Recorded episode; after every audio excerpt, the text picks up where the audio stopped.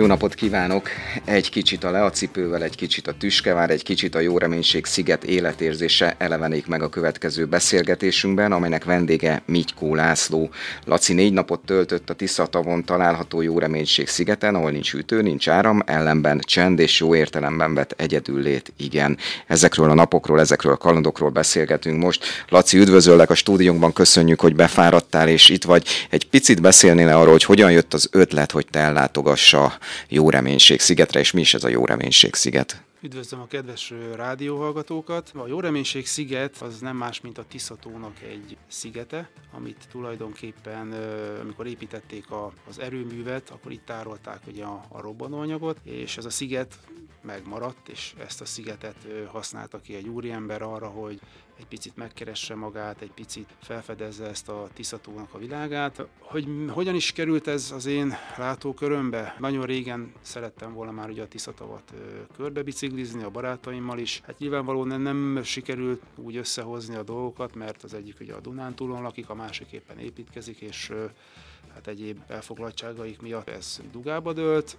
Tavaly novemberben volt a Jó Reménység Sziget nevezetű vagy című film a mozikban, az a Liassuk Dimitrinek a filmje, ahol is tulajdonképpen bemutatja azt, a, azt az egy-másfél évet, amíg ugye ezen a Jó Reménység szigeten élt, és tulajdonképpen ez a életstílus, amit ugye bemutatott, illetve a maga a Tiszatónak a világa, ami miatt én elindultam ezen az úton.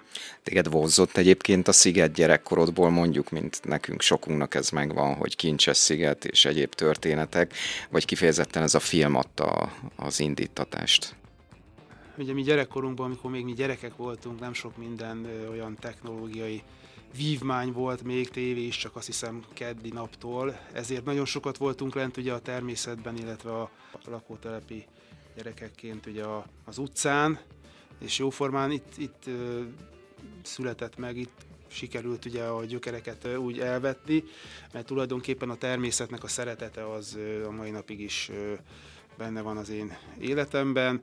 A film is egy picit adott inspirációt, nyilván ugye az az elvonulás, egy picikét átgondolni az embernek az életét, hogy mit merre hogyan fogok a közeljövőben ugye csinálni, milyen terveim vannak, erre ez a négy nap tökéletes volt.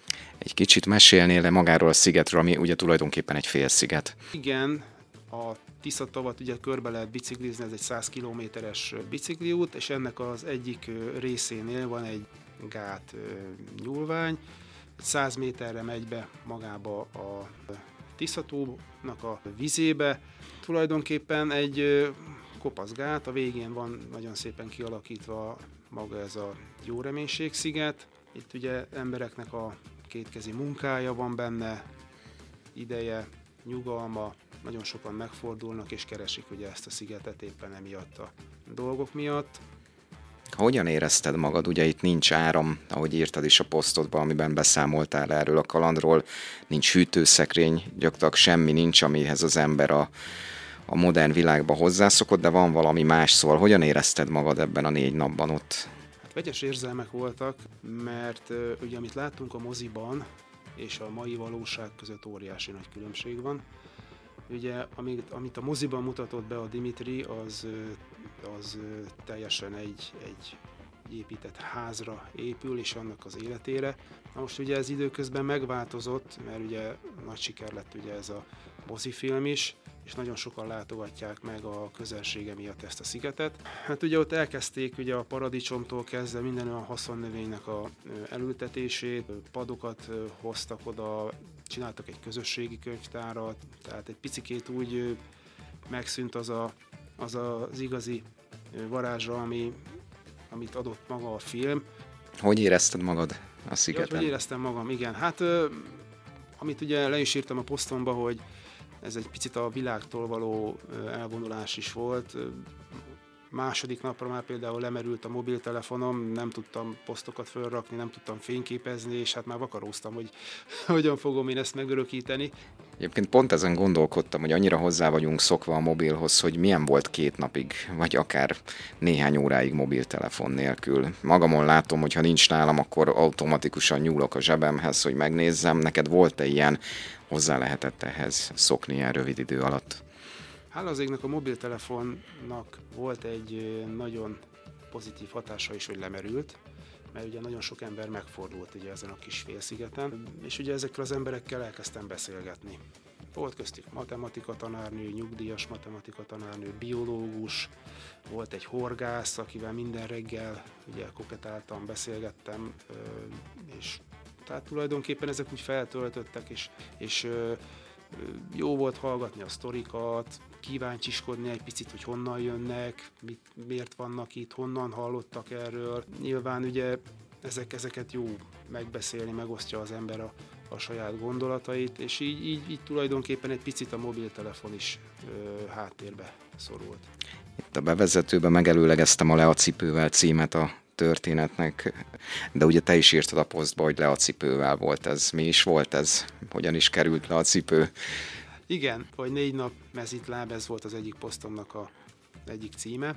Ugye motorral mentem, egy Pannonia T5-ös motorral, bakancsban, és ugye próbáltam törekedni arra, hogy, hogy minél kevesebb olyan dolgokat vigyek magammal, ami felesleges, és gondoltam, hogy ha már a szigeten vagyok, akkor egy picikét úgy visszanyúlok a gyökerekhez, és mezitláb töltöm el ezt a négy napot. Hát ez egy ilyen fogadalom. És milyen érzés volt mezitláb négy napon keresztül, vagy mondjuk majdnem négy teljes napon keresztül? Hát jó volt, ugye simogatta a természet a talpamat, lehet úgy is mondani.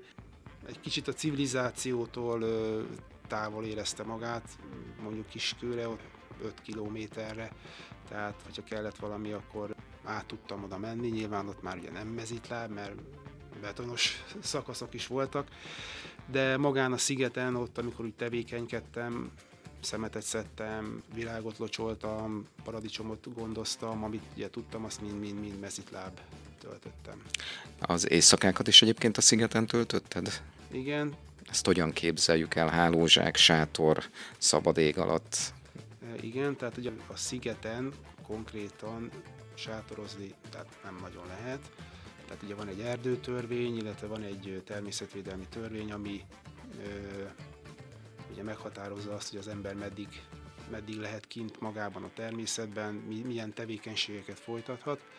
Ö, ugye tudni kell arról, hogy ezt a szigetet a Dimitri, ezt ugye bérli a, a közép vidéki vízügyi igazgatóságtól. Nyilván ugye megegyeztek abban, hogy picit karban tartja, nem fogják az emberek ugye letaposni a, a virágokat, meg a természetet nem fogják terhelni. Sátoroztam, igen, tehát Dimitri adott engedélyt erre, hogy sátorban ott töltsek el három éjszakát. Nyilván ugye vittem hálózsákot, matracot.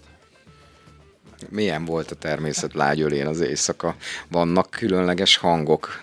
Hát vannak. Milyen, mik, miket hallottál? Milyen volt? Hát ugye a pockok, akik ugye minden nap ott voltak a sátor környékén, és kíváncsiskodtak, hogy milyen kajcsi van ott esetleg a sátorban. Róka, ugye a hattyú, ugye a vízi élőlények, ugye a halak, és ami azt hiszem, amit szeretnék ugye kihangsúlyozni, hogy volt folyamirák is a Tiszában, amit egy éppen a diszertációját készítő fiatalember, egy biológus mondta, hogy az jó, mert az azt jelenti, hogy a Tisza az tiszta. Tehát visszatérve a kérdésedre, igen, nyugis volt, nem volt fényszennyezés, sokkal több csillagot lehetett látni. Ami egy kicsit érdekes volt a Tiszatóhoz visszatérve, hogy a horgászok nagyon panaszkodtak, hogy nem tudtak e- egyszerűen halat fogni. Kicsit tenyéri nagyságú keszegek voltak, és kárászok mondták, hogy valami nincs rendben a Tiszával. Ugye Dimitri jóval több időt töltött el ezen a szigeten. Szerinted el lehet itt hosszabb időt tölteni? Te el tudtad volna képzelni, hogy akár tovább is maradsz? Igen, ez nekem is megfordult a buksimban, a fejemben. Ennek a problémája az, hogy nagyon sok ember megfordul. Tehát volt úgy, hogy egyszerre a szigeten voltak 25-30-an is, tehát nem kell itt túlzottan nagy területre gondolni. Ez, ezek az emberek mellé még ugye társulnak ugye a a szigetnek, vagyis hát ennek a gátnak a két oldalán ugye a horgászok, és így egy picikét elég nagy a környezetterhelés. Ugye az ember, hogyha elképzel magának egy ilyen túrát, egy ilyen utat, akkor ugye próbál arra vajazni, hogy egy picit magában maradjon. Ezért is említettem előbb, hogy egy picit megváltozott a szigetnek a, a, az élete, kicsit felbojdult, egy kicsit már nem azt adja, amit Dimitrinek. Viszont volt egy nap, amikor senki nem volt a szigeten, csak én. És az ilyenek is. És milyen ez, volt az a nap? Az egy nagyon jó érzés volt, hogy tényleg mondhatnám úgy idézőjelbe téve, hogy enyém volt a sziget, átvitt értelemben. Körbejártam, elmélkedtem, gondolkodtam. Ekkor milyen érzések vannak az emberben, hogy ott van egy félszigeten egyedül, gyakorlatilag sehol senki, lehet kilométerekre. Ilyenkor itt azért az ember sok mindenre gondol. Tehát ugye 46 évesen ugye átgondolja az ember, hogy mit tett le az asztalra, mi lesz a következő esetleg újabb 46 évre, vagy 44 évre előre tekintve, és hát ezek a gondolatok jártak a fejemben.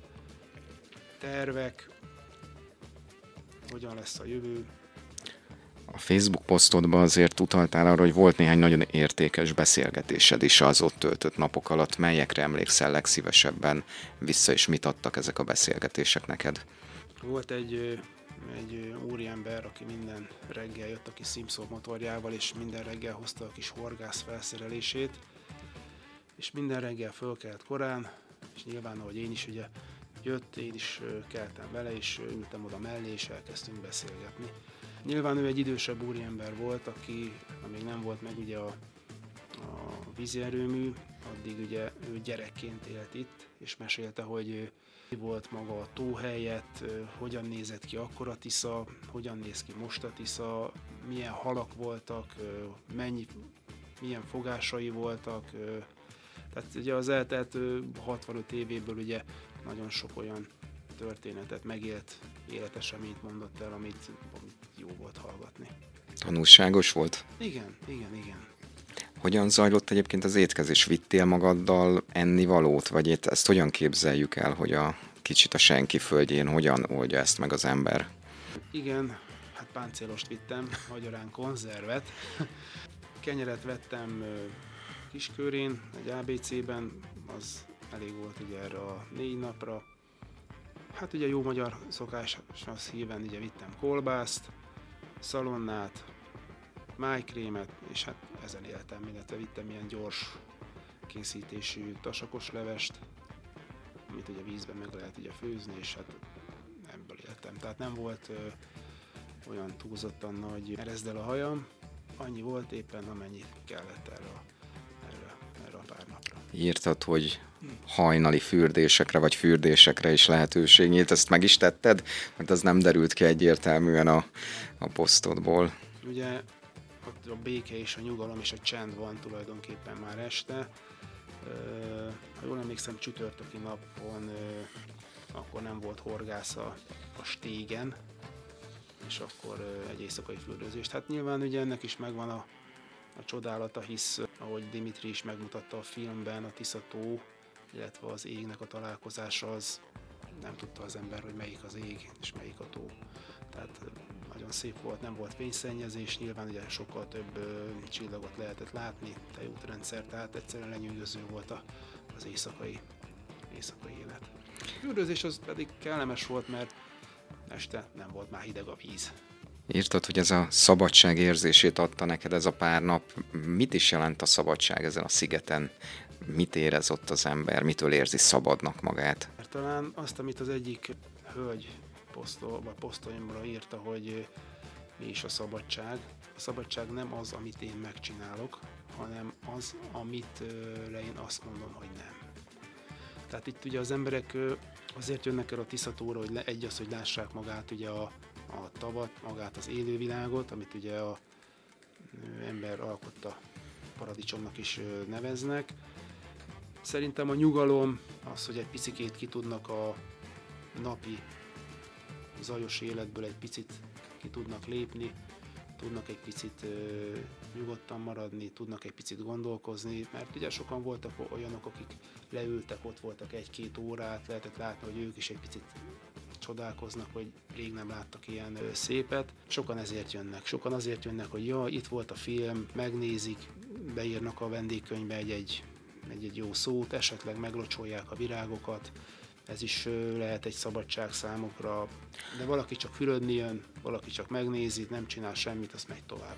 Mondtad a beszélgetés elején, hogy ez egyfajta zarándoklat is egyfajta önmagába fordulás az embernek, mikor eljut erre a szigetre, ez neked is megvolt, volt idő gondolkodni, elmélyülni, egy kicsit magába fordulni az embernek? Igen, a posztomban is írtam ugye, hogy, hogy egy picit úgy sikerült megtalálni önmagam.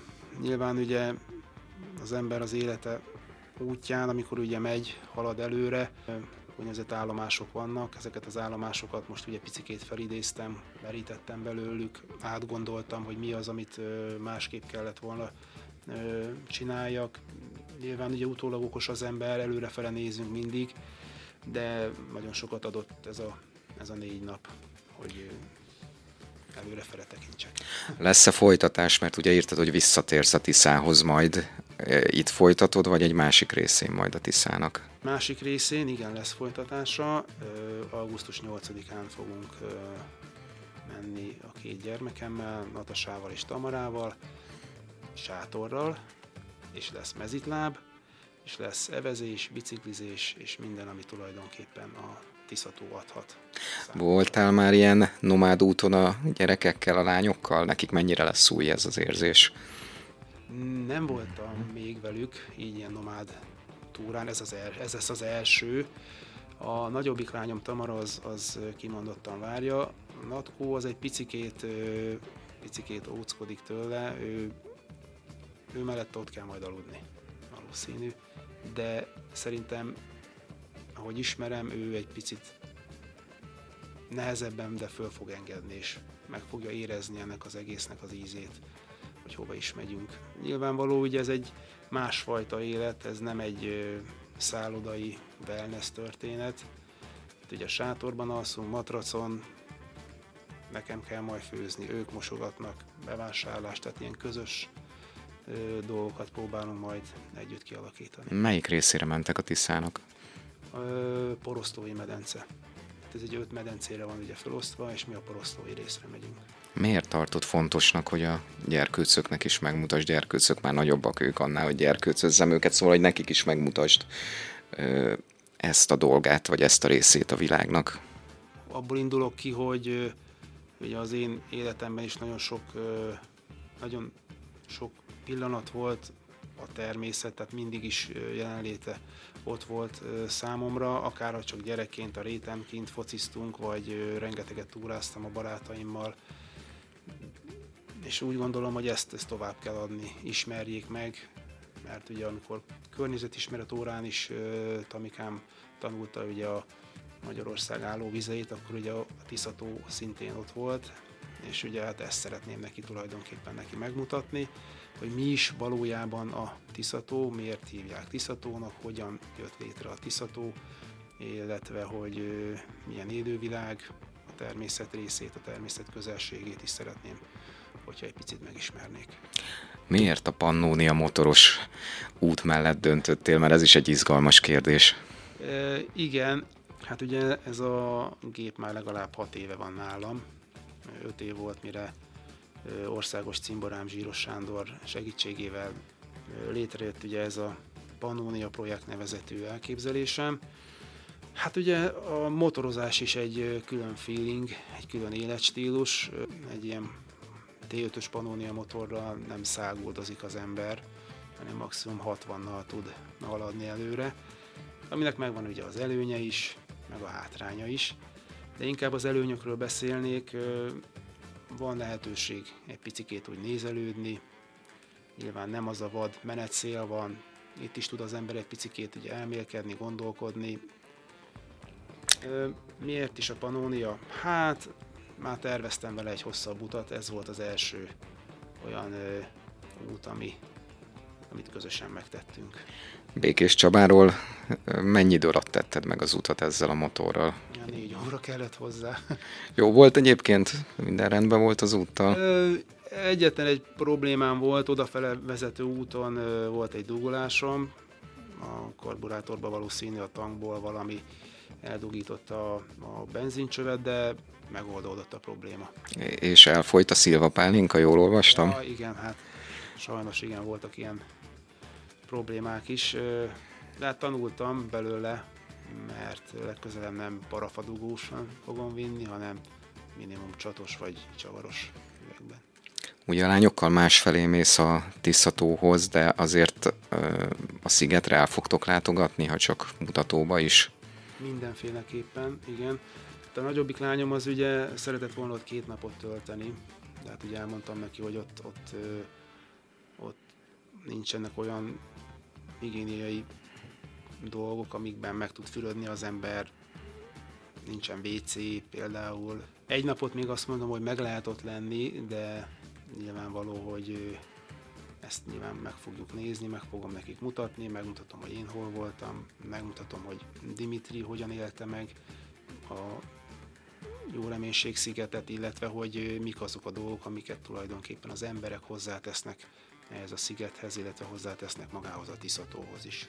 Tényleg te Dimitritől személyesen kértél engedélyt, beszéltetek, vagy e-maileztetek, ezt hogyan képzeljük el?